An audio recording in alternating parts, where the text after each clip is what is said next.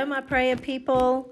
I am looking forward to sharing with you this week. I've been able to spend the week in the mountains at my laughing place and have loved it thoroughly. During this week, I've read an amazing book that I'd love to recommend to you. I'm not going to be talking about it anymore in this podcast, but I do want to drop it in right here and I'll have it in the show notes. This book was written by Jackie Hill Perry and it's called Holier Than Thou. And it's a book that is just. Um, her unpacking the holiness of God, the otherness, the perfectness, the the beyond usness of God, and it is so very powerful. It answers so many of the questions that are being asked. I mean, the deep, challenging questions that um, some of our young people are asking us today. And I think that it would be very wise of us to um, do as much as we can to uh, to search out and to find ways to be able to communicate with integrity um, what it is we believe and, and why we believe it. And so, anyway, Jackie Hill Perry does a great job with this in this book. So, I'll put a link to the book in my show notes on this podcast. I also wanted to tell you that um, the the podcast this week is not the one that I thought I was going to do. Instead, over dinner, my daughter Michael started texting me, and she was urging me to um, to be encouraged. Really, she was trying to encourage me, and I'm going to talk a whole lot in this podcast about that text exchange with Michael and really just kind of share that with you. So I hope this is encouraging. This particular podcast is especially for those parents who are parenting children who are deconstructing their faith.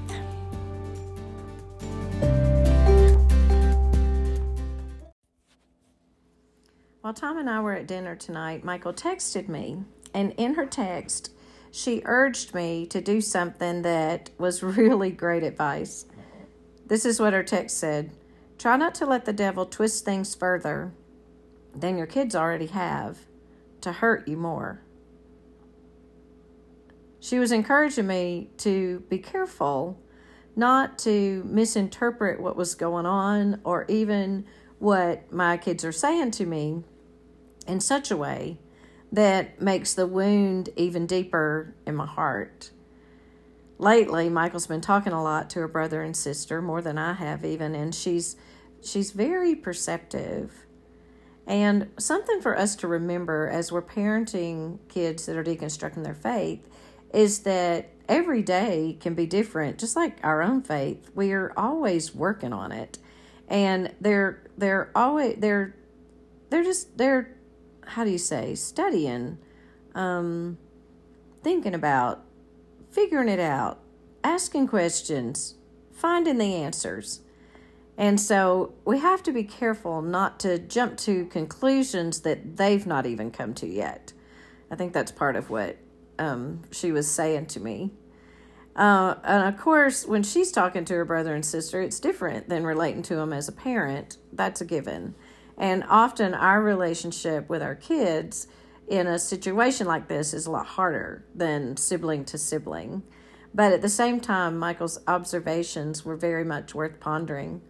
One thing that she noted was that um, she and they don't have a problem with Jesus, that their main problems were created by the pain that was caused by people who claimed to love Jesus. So I got to thinking when people say, I love Jesus, but not the church, could it be that they're really saying, I've been hurt by the church? You know, it's not that hard to get hurt by the church. And I think it's very possible that our kids who are deconstructing their faith, that some of them might be processing pain in mine and Michael's conversation this evening via text, she then asked me, Did you ever deconstruct your faith? And her question caught me off guard. But as I looked at her text and I stopped and I thought for a minute, I was like, Yeah, I think I'm always doing that now that you ask. But I especially did when you left us, and I'm constantly wrestling with God and asking questions. And that was the moment when she suggested that maybe I should talk about this in my next podcast. So here I am.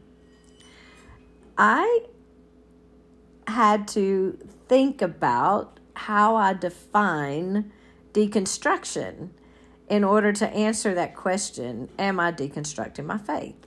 And my working simple definition for deconstruction is this taking a long, hard look at your faith, examining it for yourself, and deciding whether or not you still believe.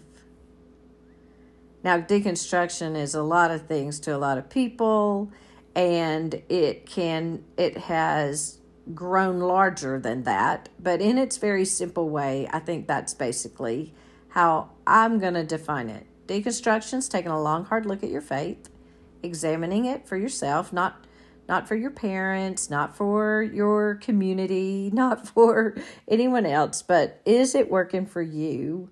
And deciding whether or not you still believe. Now, some people have defined deconstruction as um, an opportunity for you to take a take a look at it and decide if what is true is true. And I have a hard time with definitions like that because things either are or they are not true. Um, something that's true will not not be true next time or or be false next time. Truth is truth. And so just the fact that you're examining truth to see if it's true um, makes it no longer true, that makes it a subjective idea or opinion. Listen to these two definitions that I found on deconstructing, um, or the word deconstruction. Depending on what circles you run in, the word deconstruction may be terrifying, trendy, or a complete mystery. In evangelical and fundamental Christian circles, deconstruction is coming to be viewed as an attack on Christianity itself, and therefore is something to be carefully controlled, if not condemned, altogether. Let me stop right there in that definition and say that this was my first knee jerk reaction when when my kids started talking about and questioning their faith at an, at an alarming well just me using that word alarming tells you when they started doing it in such a way that it was way outside what I was comfortable with. My knee jerk reaction was to be alarmed and it was to be um, to be to view it kind of as an attack and it was hard not to feel like it's a personal attack because our faith is so personal to us. But it also caused me to want to begin to maneuver and control like to try to control this which i felt like was getting out of control so, very much in the way that this particular website is defining deconstruction was my first entry into how I felt about it. And so, I'm going to read that again. Depending on what circles you run in, the word deconstruction may be terrifying. Um, in evangelical and fundamental circles, deconstruction is coming to be viewed as an attack on Christianity itself, and therefore something to be carefully controlled, if not condemned altogether. And um, one thing I, I really haven't done is condemn it because what how can you condemn what your kids are pursuing and they they're trying to find answers. And so to condemn is counterproductive in my opinion. Anyway, this definition goes on to say in progressive or non-institutionalized Christian circles, faith deconstruction is almost an unspoken litmus test for whether someone is actually a Christian. If you haven't deconstructed, then do you even love God? Now, I have to say that I have um, heard of people that have been in situations like that where if you're not asking the hard questions, then you're not really thinking. If you're not willing to um, uh, uh, challenge the traditions, then you're not your own person. And you're kind of belittled if you happen to just simply have childlike faith and believe. And that too, I have a hard, I have a problem with because of all it, because of that even i feel like also people are patted on the back and applauded for being courageous if they choose to not only deconstruct their faith but deconvert altogether. And um, that to me is a very sad sad thing. But anyway uh, this definition goes on to say that that happens and then it talks about um, in other circles the word it's never mentioned, it's never used. People don't even understand what it means. But then they go on to actually describe, uh, define deconstruction, the faith deconstruction defined. A relatively new idea that arose out of the world of textual criticism, the word deconstruction takes on different meanings depending on the field in which it's being used. For our purposes, that is, regarding religious faith, we'll define it as the taking apart of an idea, practice, tradition, belief, or system into smaller components in order to examine their foundation, truthfulness, usefulness, and impact. So there you have a definition of faith deconstruction that I found online. And another one is this this one comes from uh, a very um, conservative Christian website. And here's what it says Deconstruction is the heading most recently applied to the process of questioning, doubting, and ultimately rejecting aspects of Christian faith. Now, I, I want to stop right there because I disagree with that definition to the degree that it says that's processing, questioning, doubting, and ultimately rejecting aspects of Christian faith. I think um, a better definition of deconstruction, like the one that I suggested, is the process of questioning, doubting. And that whole ultimately rejecting, know, maybe so. I think I would use the word deconversion for that, not deconstruction. Anyway, the definition goes on this is an application of deconstructionism, an approach that claims to disassemble beliefs or ideas while assuming their meanings are inherently subjective.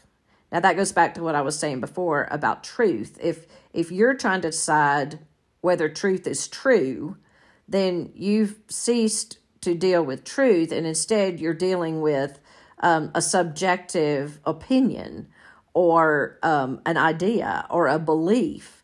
But if truth is truth, it just is, whether you believe it or not. Truth is not subjective. So, anyway, this goes on to say that um, it's an application of deconstructionism, an approach that claims to disassemble beliefs or ideas while assuming their meanings are inherently subjective. Both the trend and its title reflect backlash against the unfortunate habit within some religious circles to downplay deep questions and ignore those who hold them. I want to pause right here and confess that when I read this sentence, I thought about so many times when my daughter would come to me. I, I remembered about the seventh or eighth, ninth grades at church, and she would say, Why do I have to go to Sunday school? And I was like, Well, because that's where, you know, you have community with other believers and you're growing in your faith. She said, We just keep talking about the same thing that we have been talking about for years. The Bible stories are the same thing over and over and over again. And um, I remember being troubled by that because I thought, you know, we should be challenging. I mean, when I jump into the Bible, I'm still challenged. I'm learning new things all the time. I'm I'm digging deeper. Uh, I, um, you know, all these things. But anyway, I also remembered about that time in her life that her teachers would come to me and be like, "Oh no, I have Kaylee in my class this year. She's going to ask questions that I won't be able to answer." And so I do believe what this statement says is that both the trend and its title, both the trend of deconstructing and its title, deconstruction, reflect the backlash against the unfortunate habit within some religious circles to downplay deep questions and ignore those who hold them. My friends, that, that just should not be.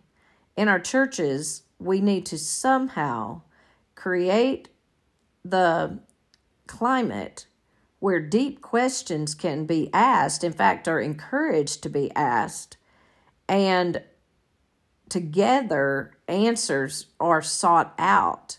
And people that um, have the questions ought to be encouraged not to question less but more. Think about Jesus when he went to the temple when he was 12 years old and his parents couldn't find him. You know, that that speaks a lot to the way they lived in community. The parents Mary and Joseph just assumed he was with some other family members. But when they realized he was not and they went to look for him, he was back in the temple. And what was he doing?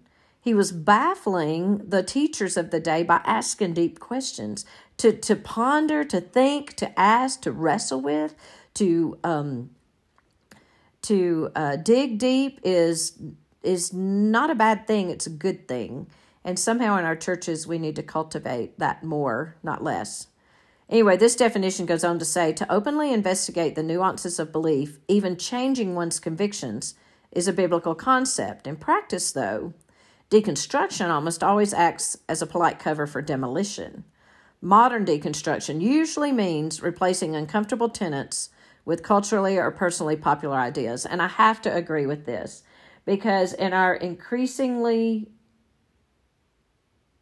post Christian culture, our Christian faith will be harder and harder to um, to walk in without those who don't uh, accept our faith, without them um, being offended by maybe even not what we say, but by um, the way we live. Uh, it would be an offense to them.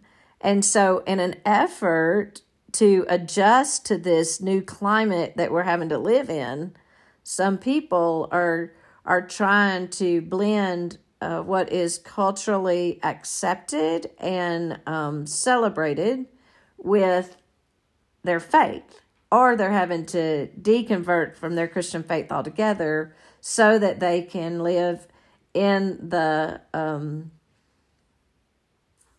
in the seemingly freedom of this post-Christian culture.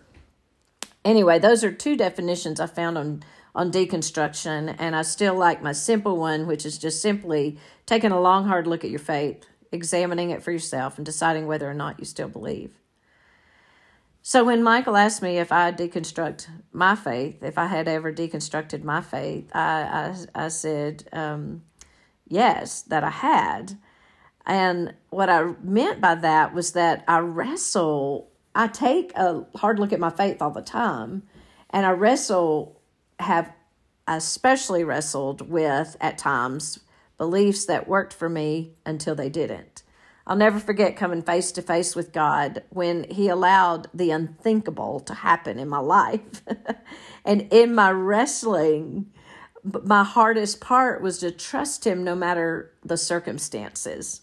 I still struggle struggle with how to be completely surrendered to Him no matter what goes on around me, and how to stand on the promises, trusting Him completely to fulfill them when I'm praying through pain. I just talked to you about that wrestle in last week's podcast. And so I'm working out my faith all the time as I share with you on these podcasts and as I write and I speak and all the things I do. In fact, when um, I was going through the hard season with Michael in her her life, um, I wrote seven books. That was me wrestling with my faith and and um, examining it and taking a close look. You could call it deconstruction. So, to wrestle with your faith and to ask hard questions and to face faith challenges head on is to work out your salvation with fear and trembling. And Paul encouraged the Philippians to do that in Philippians 2:12, and it's a great thing for us to continue to do today. And um, the difference, though, being that when when we're doing our um, wrestling and our question asking and our and our and our pondering, um, a major difference in my life right now at my age, which uh, Michael admitted was very much different than life at their age, is that I I I see the Bible as authority in my life, and most of my wrestling is wrestling to understand what it's saying and to believe it, so that I can walk in obedience to God's word, but when push comes to shove, I choose to yield to what the Bible says. And I choose to um, come under the authority of God in my life. And there's a difference in this kind of wrestling that ultimately grows our intimacy with God and the kind of wrestling that challenges God's right or God's existence or God's goodness or or anything about him and coming to the conclusion that he doesn't deserve to be Lord at all, or that um, are coming to the belief that you were duped into trusting him at all, or thinking that somehow to um, let God be Lord is going to um, strip away and make you lesser than who you are. Um, so that kind of wrestling is very different. It's an untangling yourself from God. And so to the degree that deconstruction is has its ultimate goal to be untangled from God, I have to confess I've not done that. But if deconstruction is just taking a hard look at what I think I believe and how it's working out in my life and how does this compare to who God is and who is God anyway, then I have done that, if that makes sense. So, mom and dad, as I'm, I'm as I'm talking to you, I think that the pain in our lives is in knowing that God will allow our children to untangle themselves from Him. He's never been the kind of Lord that um, holds us captive to Himself. We we always have the ability to choose whether or not to live um, under His authority. And so God will allow our kids to live outside of His authority. And while they might think that we're terrified that they're going to end up in hell when they die, um, we're really grieving more the life that um, that they're missing in the here and now, because we believe that God Himself, who created us, knows best how to how to satisfy us, and that in following Him and being aligned with Him, that's where we find our our best life. That there's that all other roads are gonna are gonna um, be lesser, lesser than that, and so um, we're grieving the life that we feel like our kids are missing.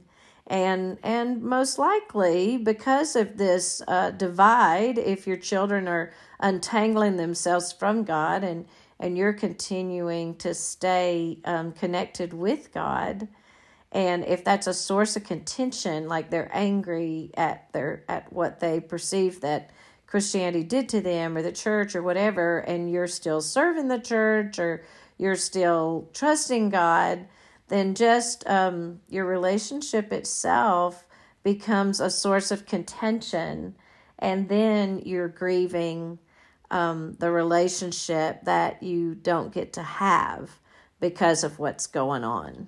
So um, we grieve this pain, the pain of loss, um, the pain that might come into their lives. Like we we just don't like to hurt. Bottom line is. And so I didn't say all that to Michael, but I was trying to explain some of it. And when I started talking about pain, she reminded me in her text that life without pain is life without growth. Now, how does my kid know that? And preaching it back to her mama? She went on to remind me, and I'm going to read the text, that to be a parent who desperately hopes that their child feels no pain is to also hope that they never know the true faith, true power, true love, true triumph, true independence, true need for God because life without pain is nothing. Oh my goodness. Think about that, my friends. Look at all that pain can produce true faith, true power, true love, true triumph, true independence, true need for God. Come to think of it, like she said, life without pain is nothing. She went on to say she was on a roll. Even our body aches when we exercise and we do it all over again, tearing and ripping our muscles because they will come back stronger. Pain is growth. It's literally just that. So, I guess my word for you in this podcast, my praying parents, is an encouragement to decide right here and right now that we are willing to trust God with the pain our children might experience in their lives. Because we're going to believe, Lord, that it's through pain that we develop faith, that we understand power, that we truly love, that we experience triumph, that we get to know who we are and who you are and how we relate with each other. So let's, um, parents, not be afraid of the pain. Instead, let's pray for the pain that produces the very best that God has for our children. And hang in there. And let me leave you with Michael's final statement on her texting. If you don't know pain, you can't know pure joy.